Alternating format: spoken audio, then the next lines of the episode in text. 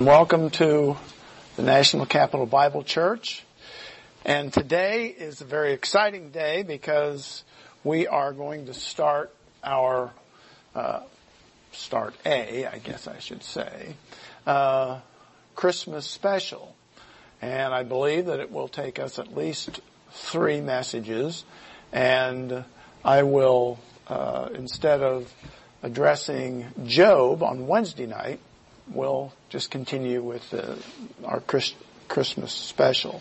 Should be three of them, three messages. And if I don't get long-winded, three will be the number. All right. But we're anxious to get started this morning uh, as this is a, uh, a remarkable um, season of the year. And I think over the years, I have grown to uh, love this, uh, these passages, uh, love this season because of these passages. And every year, as I approach this, uh, these messages surrounding Christmas, I have a difficult time narrowing the um, the specific passages in Matthew or Luke.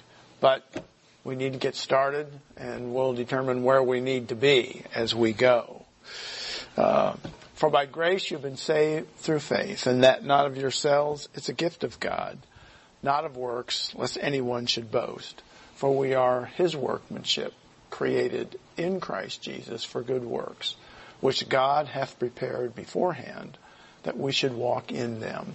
And that is a wonderful passage because uh, it speaks of good works. And the central focus of uh, the message today is going to be obedience and being devoted to God's plan for our lives, with a lot of other principles mixed in. Let's take a few seconds for spiritual preparation. Our spiritual preparation involves confession of sins. Uh, hopefully, as we begin, uh, we are already prepared uh, for God's Word and for our service this morning. But it's our opportunity for confession of sins and also to focus on the message that we've received, not only in the specific sermon message, but also in the songs that we sing in our prayers. So let's close our eyes, bow our heads, and then I'll open us in prayer.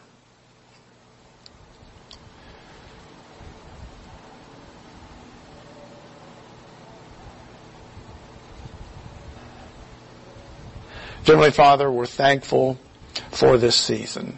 We're thankful that uh, even though we are thankful for your Son, and we remember daily what he has done for us and the fact that this is your plan.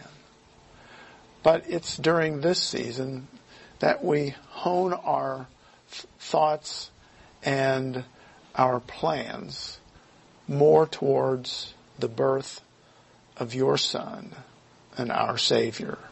And we're thankful, Father, for this plan, the plan that sent him to earth, your loving plan, sending your loved Son to us so that he could, in fact, go to the cross, pay for the guilt of our sins, and, Father, provide for us a grace opportunity for salvation simply by believing on his sacrificial work on the cross. We ask for your blessing upon our service this morning. In Jesus' name, amen. Very appropriate song. When I was young, a lot of choo-choo trains were given as gifts. So, very well done, Hal. All right. Christmas, as I mentioned, is a special time for me. Uh, not for many of the reasons that Uh, many people might surmise, might name. For me, I love the passages in Matthew, chapters one and two, and also Luke, one and two. They're so rich with content that, honestly, I never know which passage to present. I love reading them, and as I read them, I think, this is great. I need to address this. Our text will not come from Luke this year, Luke one, but it's the background for our message. So let's open your Bibles to Luke one twenty-six. And I'm going to call this our call to worship. Luke one, verse twenty-six. I think the season, the Christmas season, cannot be appreciated without recalling the angel's announcement to Mary and then Mary's response. As we turn to Luke,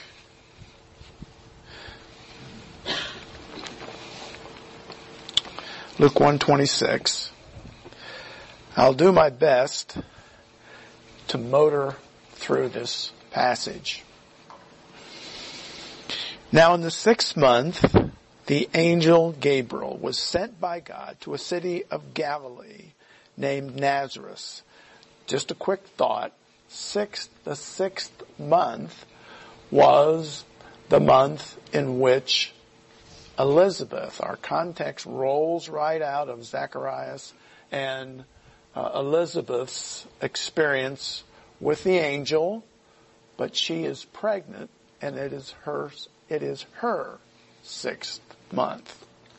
So in the sixth month, we could say, of Elizabeth's pregnancy, this angel, Gabriel, sent by God to a virgin, verse twenty-seven, betrothed, and we'll study this word, but it means committed or promised, to a man whose name was Joseph. He's of the house of David. This means he's royalty.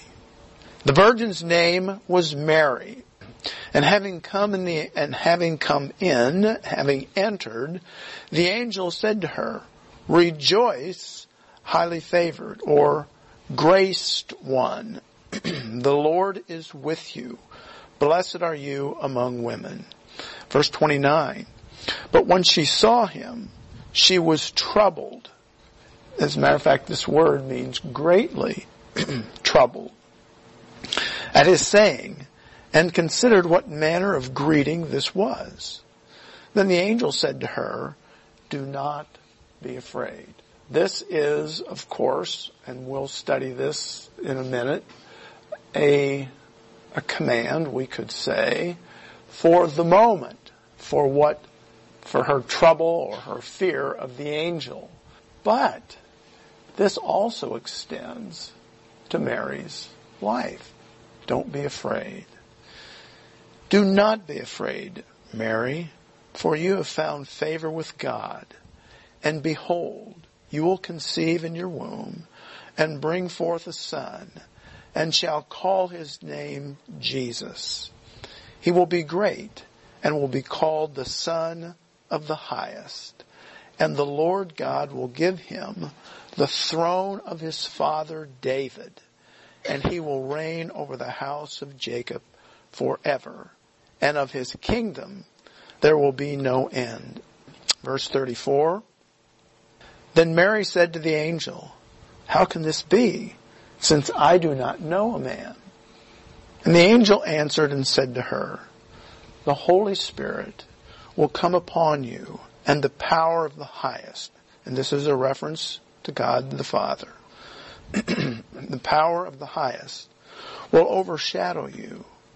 Therefore also that Holy One," God the Holy Spirit, "who is to be born will be called Uh, the Son of God," God the Son, not God the Holy Spirit, the Holy One.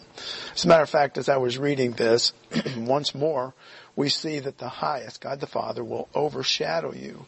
And this really might take our thoughts to creation, where God the Holy Spirit hovers over the uh, the deep. This is how God's presence is very often described. So the highest, God the Father, will overshadow you. Therefore also that Holy One, God the Son, who is to be born, will be called the Son of God. Now indeed, Elizabeth, your relative, has also conceived a son in her old age, and this is now the sixth month for her who was called barren. For with God, nothing will be impossible. Then Mary said, Behold, behold the maidservant of the Lord. And this expression means, I'm willing to serve. What may I do? Behold, the maidservant of the Lord. Let it be to me according to your word. And the angel departed from her. And I'm going to include verse thirty-nine. Now Mary arose in those days and went into the hill country with haste to a city of Judah. And then it says, uh, verse forty, and entered the house of Zacharias and greeted Elizabeth. All right. Uh, that's not our text. Love to stop there and enjoy those uh, verses and the situation that's ongoing. But that's simply our background. Where we're going this year is to Joseph. So our twenty twenty Christmas special is about Joseph of Nazareth. Now we've studied Joseph in the past, but we are, um, and we've studied uh, Mary, and we've studied Zechariah, and also Elizabeth. Uh, we've also spent time with angels. Angels proliferate these passages. They're everywhere. As a matter of fact, they're not only everywhere in this passage, they are everywhere. I believe that we are surrounded by angels, and they have missions from God. They're not just down here uh, on a lark. They're not down here on leave. They're not down here on vacation. They are serving the living God. So we are going to study the pers- the perspective of obedience. And Joseph in himself is a remarkable individual. We'll be in Matthew. So you can turn to Matthew one. Matthew one. And we'll be studying the verses beginning in verse eighteen. Before we begin in verse eighteen, I'd like to give a little background of Joseph. Joseph of Nazareth. We don't know a lot about Joseph. But what we do know about Joseph, what we are told, and mostly we're told this simply in the passing of the narrative and the story. But Joseph is truly remarkable. First, Joseph is an honorable and devout man, and God has a plan for his life. Last year, during the Christmas season, we studied passages about angels. I love angels. I love studying them. I love pondering them. There's another word that uh, is going to be uh, studied this morning. But last year we studied passages about angels. As a matter of fact, the last two Christmas seasons. We've also studied about Mary and Joseph. We've seen Mary as a woman who willingly accepted the role that God placed before her. And we read that. That's our background in Luke one. Joseph is devout also. He has been faithful in his spiritual life, and God is about to make a dramatic change in, in his life. And I quoted uh, Ephesians two, eight, nine, and ten. God has planned for us. Ephesians two ten says that it's God the Father who has pre-planned, pre-planned a Uh, a life for us that we may walk in that. And here is Joseph facing that plan. God had a plan for Joseph's life just as he has a plan for our lives. And we forget that. We forget that God has a plan. And you might say, well, I haven't seen that plan. Well, maybe you haven't chosen to take that plan. Maybe you've chosen your own plan. But God has a plan for you. And if you are open to his guidance, he will lead you. Joseph, we're going to see. Well, first of all, we've seen Mary is open to that plan. I'm your maidservant, she says. And we'll see that Joseph is going to be the same. God's plan for Joseph was a little different than probably what he originally thought it was going to be. Uh, I think when uh, the angel is going to appear to Joseph, that he probably was thinking about contracts, thinking about uh, the uh, jobs that he had ahead of him, uh, wherever they were going to be. And suddenly God inserts something that is completely different than what was previously on Joseph's mind. This year, Joseph will be the central, the central character in our Christmas message. Secondly, Joseph is a remarkable Bible character. Yes, he plays a central part in the Christmas story, but it is a silent, it's a silent and almost invisible role in the drama of Christ's birth and life. If I was to ask you, give me a few words that Joseph says in the Bible, you would be reading long and find nothing. Joseph says nothing through this entire special occasion. Joseph doesn't speak, but is a man of action. God tells Joseph what to do, and he does it. There are a lot of us, you might say, well, I wish the Lord would appear and tell me what to do. Well, the Word of God was not available to him yet. Probably difficult to put his hands on a, uh, a Torah scroll. So God appears to him. God has given us his written Word. All we need to do is read it and follow it. Joseph doesn't speak, but is a man of action. Joseph is generally identified as a carpenter. But carpenters in those days had limited wood sources. As a matter of fact, if you go to Israel today, and while uh, it's certainly possible that the uh, terrain has changed and there was more wood there, but they really didn't have that much wood. Therefore, as we know, the men of Joseph's uh, professions were, they were also stonemasons. And there are plenty of stones in uh, the area of Israel. So he was a stonemason. He was a contractor. And he was a craftsman. What we might call today a handyman. Handyman. He is not a priest or a Levite. He's not a ruler or wealthy.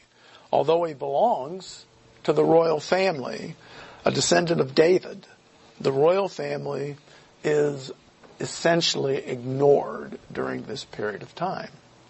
He is similar to a fisherman, an ordinary man, who blends into the background in Jewish life.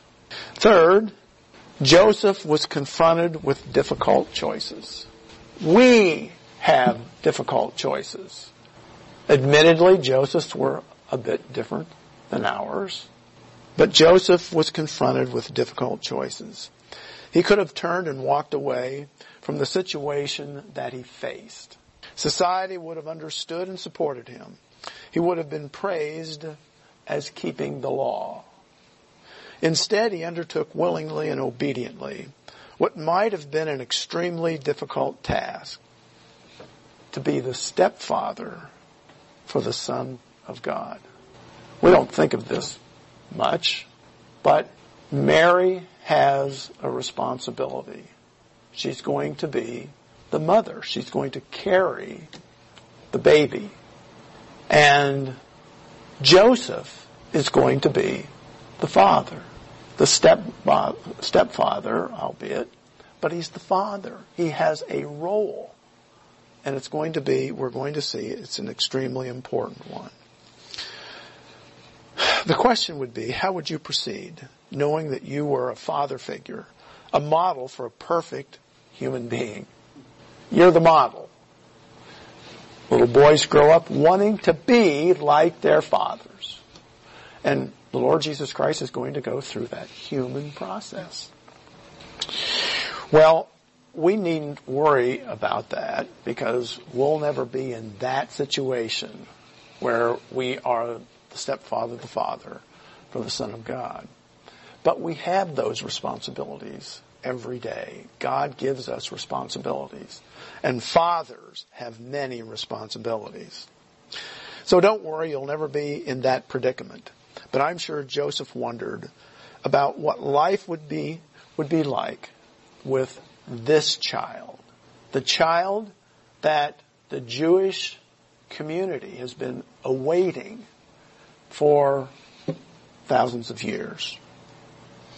God guided Joseph in the plan that he had for Joseph, and God will guide us as well if we are faithful to his plan, his plan for our lives. Fourth, Joseph was obedient to God's plan. I would say that at great personal cost, he chose to be what he did not need to be. He did not need to be wed to a girl who carried another's baby. He had a choice to assume the responsibility for God's plan, seemingly for someone else's problem or actions. In this case, God the Holy Spirit. Or he could step back and refuse or neglect that responsibility. But Joseph, of course, does not. Now, on with the story of Joseph and an angelic visitor. We're in Matthew, Matthew eighteen, Matthew one, beginning in verse eighteen. I'm going to read the passage and then we'll go through this verse by verse. And this is a great story. Um, there's much that we don't know, but I always like to try to put myself in the place of the, the biblical actor, the character, walk in his or her sandals. I think these are, these are, even though we, we realize this is not the normal human situation, I believe that they are related to situations that we face. Put yourself in the position of Joseph as we proceed. Now, the birth of Jesus was as follows. After his mother Mary was betrothed to Joseph, before they came together. So we have the word betrothed, committed is a word we could use temporarily here, betrothed to Joseph before they came together. And coming together means officially being married. She was found with child of the Holy Spirit.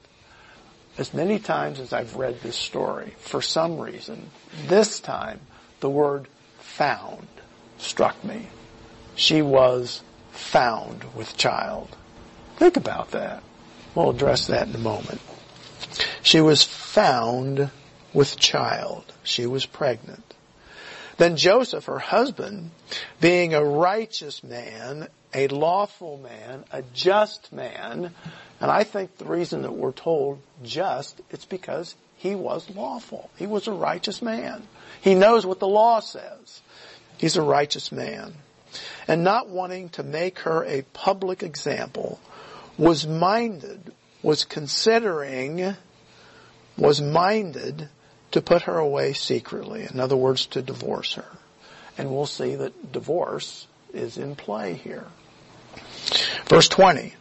But while he thought about these things, in other words, I think what we're saying here is he knew what he had to do.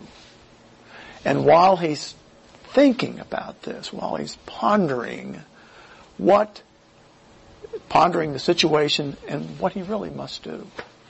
While he's thinking about these things, behold, an angel of the Lord appeared to him in a dream, saying, Joseph, son of David. That's there for a reason. He is royalty. And royalty has responsibilities. As a matter of fact, um, you know, very often people in public uh, uh, light find themselves being uh, asked questions about their past. Well, Joseph, you are royalty, and you have a responsibility to the royal family. How are you going to act in this responsibility, in this situation?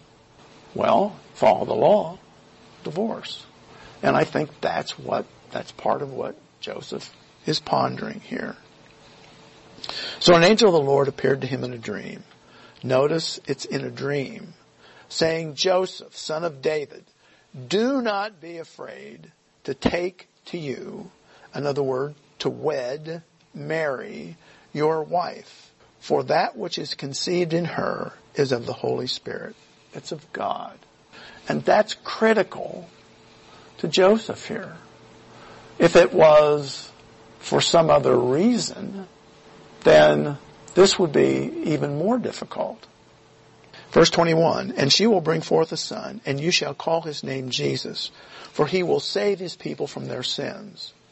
Verse twenty-two, so all this was done that it might be fulfilled, which was spoken by the Lord through the prophet Isaiah, saying, behold, the virgin shall be with child and bear a son, and they shall call his his name Emmanuel, God with us. That's important because he is God, and he is going to be, this human being is going to be with us, which is translated God with us. Verse twenty-four, then Joseph, being aroused from sleep, what's he going to do? Is he going to continue to ponder? Is he going to say, whoa, this, I, no, I'm, no, I'm not, this uh, is not, I didn't buy into this. He doesn't say anything. Then Joseph, being aroused from his sleep, did as the angel of the Lord commanded him, and took to him his wife, took her, married her, we would say, and did not know her. In other words, they didn't have sexual relations, uh, did not know her till she had brought forth her firstborn son. Very interesting. And he called, he called his name Jesus. All right. There's a lot to be known here. There's a lot to be studying. But let's begin with Matthew one eighteen. Matthew one eighteen. Now the birth of Jesus was as follows. Uh, the remarkable thing about this is that this phrase connects us to the first part of this chapter, because we've just received the genealogy. And the final person in the genealogy is Jesus. So we begin in verse eighteen. Now the birth of Jesus was as follows. After his mother Mary, by the way, in Hebrew, her name is Miriam. And there are many uh, who are, many Jews who still call her Miriam. Miriam or Mary. We get Mary from the Latin, which is fine. After his mother Mary was betrothed, and the word betrothed here means to be espoused or to be engaged. After his mother, Mary, was betrothed to Joseph, before they came together, she was found. Eurisco. This is uh, a wonderful word, and we'll discuss it a little further. She was found with child. In other words, she was pregnant of the Holy Spirit. So we're reminded precisely how this occurred. First of all, Now, the birth of Jesus Christ was as follows. This phrase is a natural connection of the genealogy recorded in Matthew one, one through seventeen. It just follows. Matthew gave us the family history of Jesus Christ in the first seventeen verses. And now, in verse eighteen, he connects him to the remarkable history of our Lord's beginning on earth. We have several important words here in verse eighteen that should uh, interest us. First of all, betrothed. Legally, the word we could almost use is that he is legally, she is legally pledged to be married. This is a legal contract. She is promised. Today we say engaged, but the Jewish culture was more. It was more than simply an engagement. Uh, we uh, very often give a ring as a pledge. Back then, there was a contract. Whether it was written or not, it was truly a legal contract. It was a legal contract that, that would be fulfilled. When I, every time I read this, I often think of my father. Uh, my father was, uh, you know, read these passages many times. We would go to the uh, the Baptist church every Sunday, or every time the door would open through the week. And my father uh, actually picked two girls for my older brother Rick and myself. Now, at the time, uh, I certainly didn't know what betrothed means. Didn't know what engaged meant. All I knew is that, you got to be kidding me, Dad. Um, he picked two great gals, and by the way, uh, probably would have been wise to follow his advice. But I think it just shocked us. Uh, Rick was really a friend of the girl that Dad chose, and probably would have been just fine. It was her sister, younger sister, that he chose for me. I really didn't know her that much, but I really wasn't into girls at that time. Anyhow, uh, I think I was stunned. Maybe it scarred me for life, I don't know.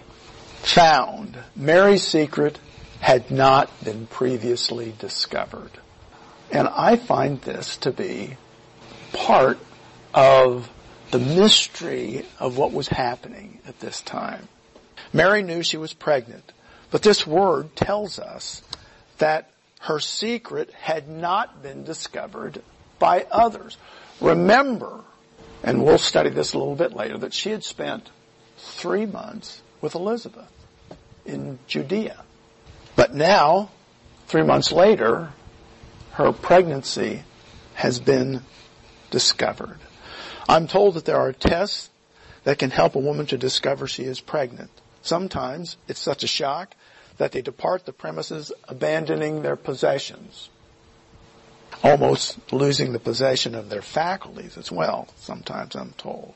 Now I realize, now I realize that not every pregnancy is desired, but let's imagine that pregnancies are meant to be a joyous occasion.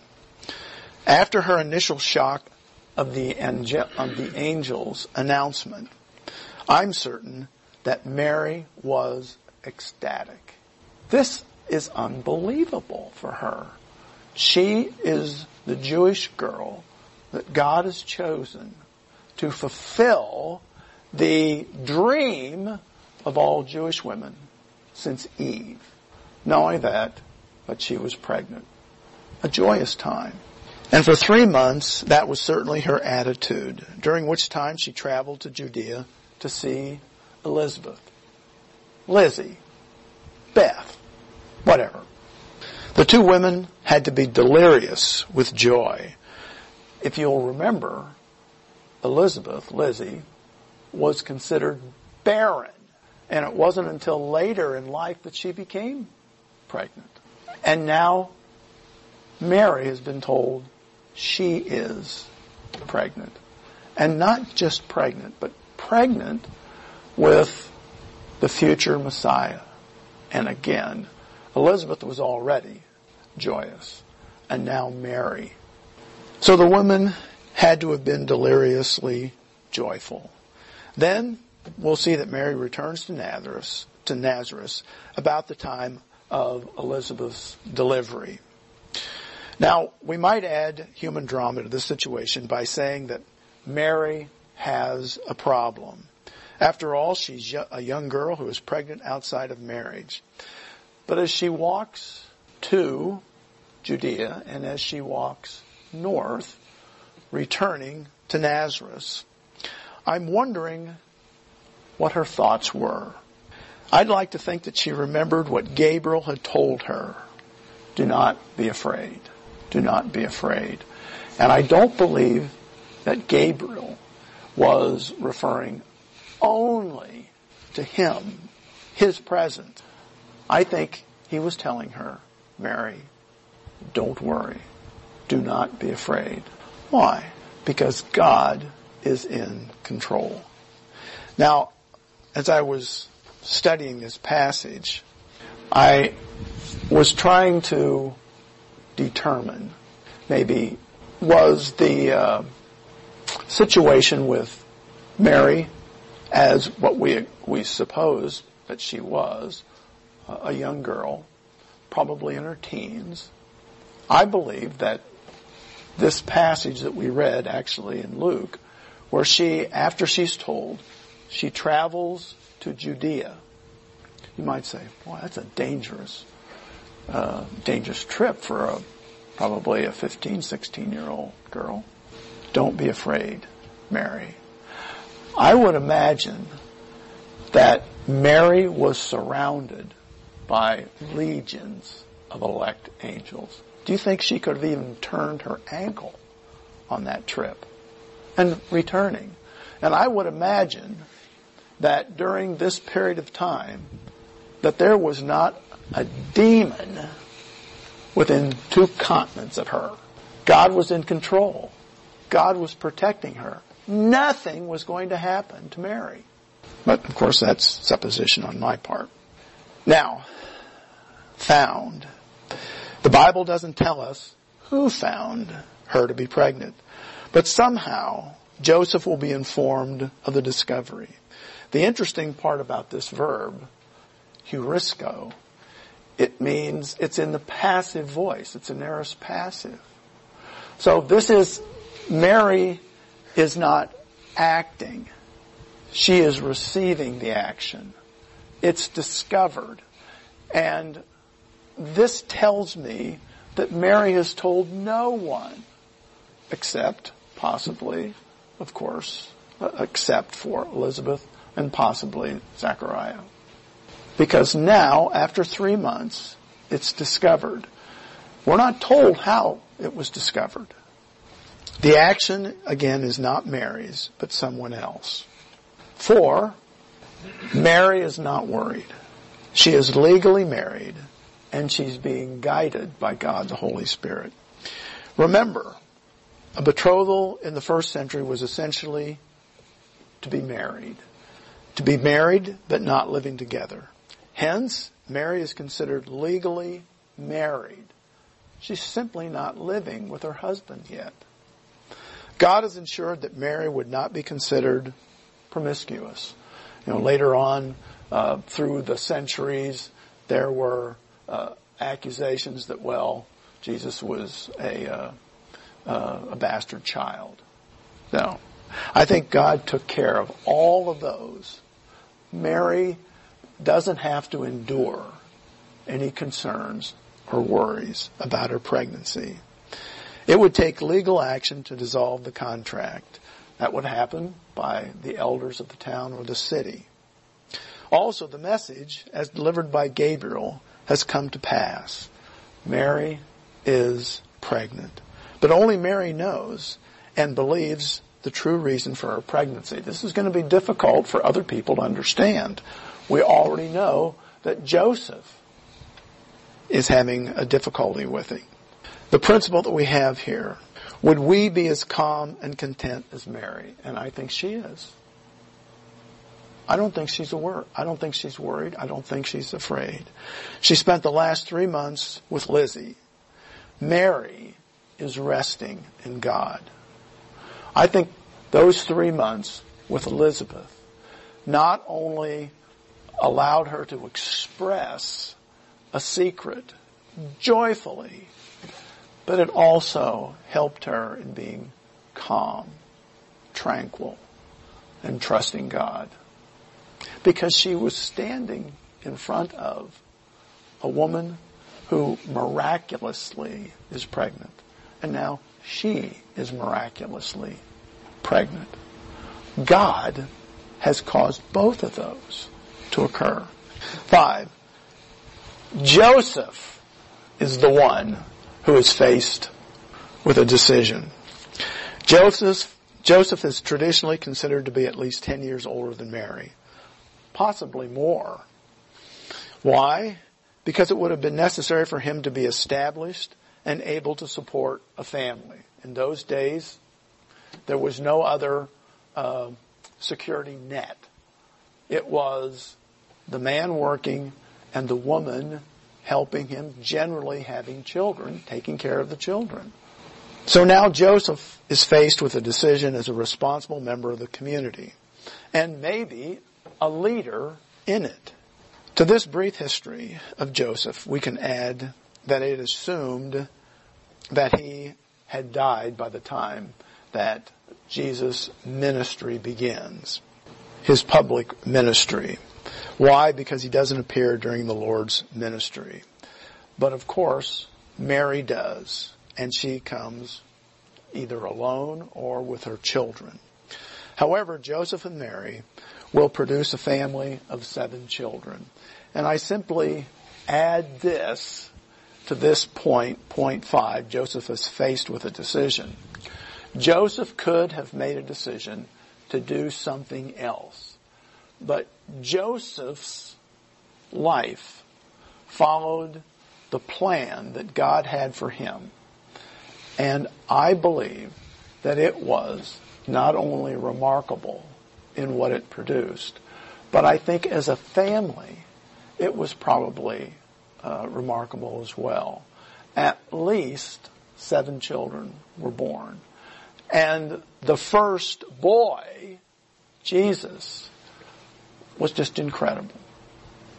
Matter of fact, indescribable. He is the indescribable gift. nineteen. Then Joseph, her husband, being a just man and not wanting or wishing to make her a public example, was minded. And this word, a Greek word, bulimai, he was not minded. And I think the word also has the sense of intended. I think that he was probably almost certain that he was going to divorce her. So it says he, he intended, he was minded to put her away. And we see that he was going to do it secretly or privately. Why? Because he loves Mary.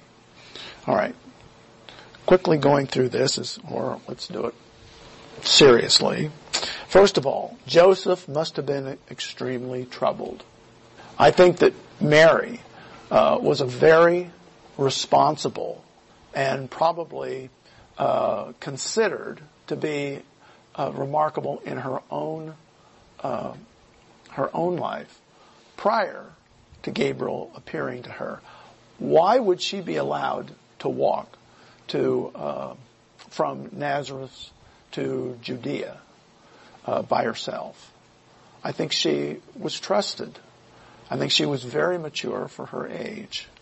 But Joseph must have been shocked. He must have been troubled and probably heartbroken when he heard that Mary, his pure and godly young fiancée, was pregnant. He may not have believed it at first, knowing Mary as he did. But what was he to think? What was Joseph to think? With her apparent betrayal, her betrayal and disregard for their relationship and future life together, because that was impending, or it seemed to be. How did this happen? And who was the other man? A question that anyone would wonder. For Mary to try to explain what had happened, I think that the most devout, most godly people would think, this is just a bit difficult to believe, that uh, an angel appeared to you and that God the Holy Spirit has impregnated you. Uh, this is one of those places where I put myself sort of in the place of, uh, let's say, the father and the mother. When they hear of this, or just Joseph himself, we see what Joseph is thinking. The text does not say how Joseph learned about the situation. And this has always been a wonder to me.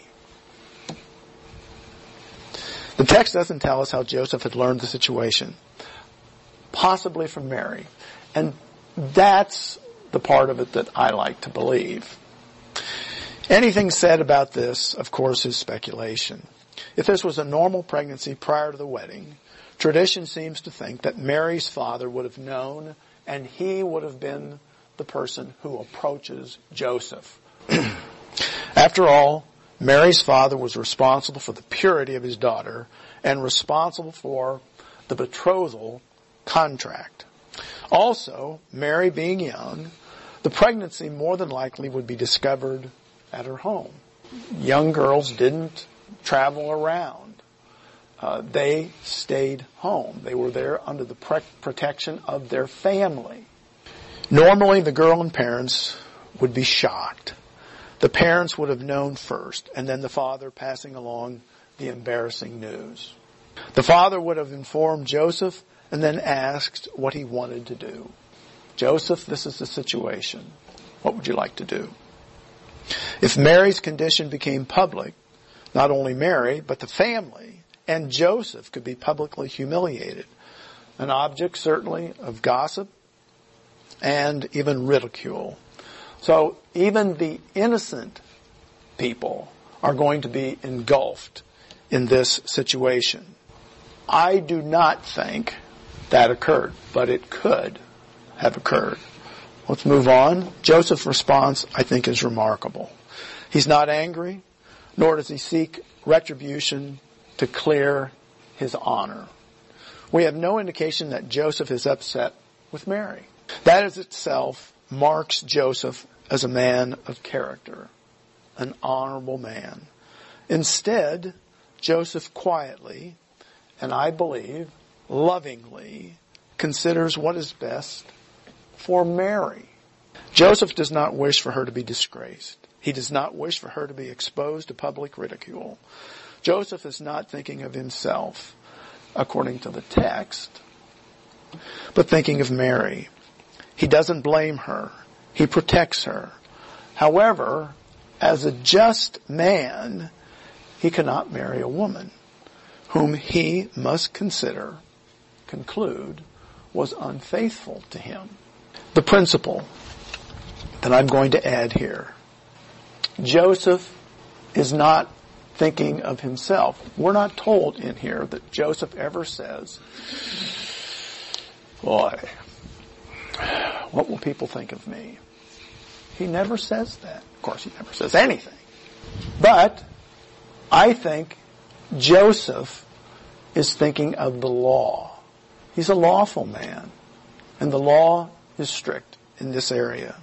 But the principle for us is stop thinking or caring so much about yourself.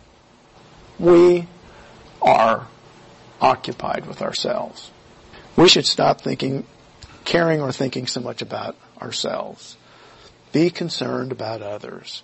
Being occupied with self ruins your mental attitude, ruins your relationship with others, and probably will ruin your health. We are to be kind to others, compassionate, being gracious to one another, even as God in Christ is gracious to you. That's Ephesians four thirty-one. Be kind to one another, compassionate, being gracious to one another, even as God in Christ is gracious to you. Ephesians four three. And we're also told in Ephesians two three, Philippians two three, let nothing be done through selfish, selfish ambition or conceit, but in lowliness of mind, let let each one esteem others better than himself. I think Joseph is an example of this to us. Four, because Mary and Joseph are husband and wife, and there is a public awareness of the relationship, Joseph has two choices. And I'm saying that there is a public awareness of this because of the word found. Uh, it's, but we're not really told exactly how this worked. We don't know exactly what uh, occurred. But through all of this, I don't think Mary is worried. I don't think she's anxious. I don't think she's concerned. Why? Because what's happened to her has happened because of God.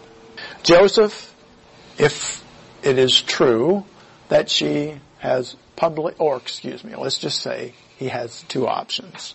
Joseph has two choices. First of all, a public one. I don't think I, uh, he has a public choice, which was, which would expose Mary's wrong, supposed wrong, and exonerate himself, which might result in the stoning of Mary. Or, two, a private choice, a quiet dissolution of the marriage contract. Quietly dissolve the marriage contract. The, section, the second option would remove Mary from his life, leaving her either alone, shamed and condemned, or maybe in the hands of her family, which would likely mean resentment and criticism for her and for her family. If a girl or a woman is distressed in this situation today, it was at least ten times worse, would have been ten times worse for a woman at that time. Five. At this point, of course, Mary is completely in the hands of God. I doubt that she is pleading or fretting. Mary has submitted herself to the will and the care of God as she faces three facts.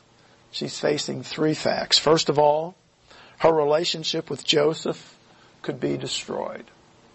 All of these years, and it could have been just one year or maybe a little longer, she has a secure future. She is betrothed. She is committed.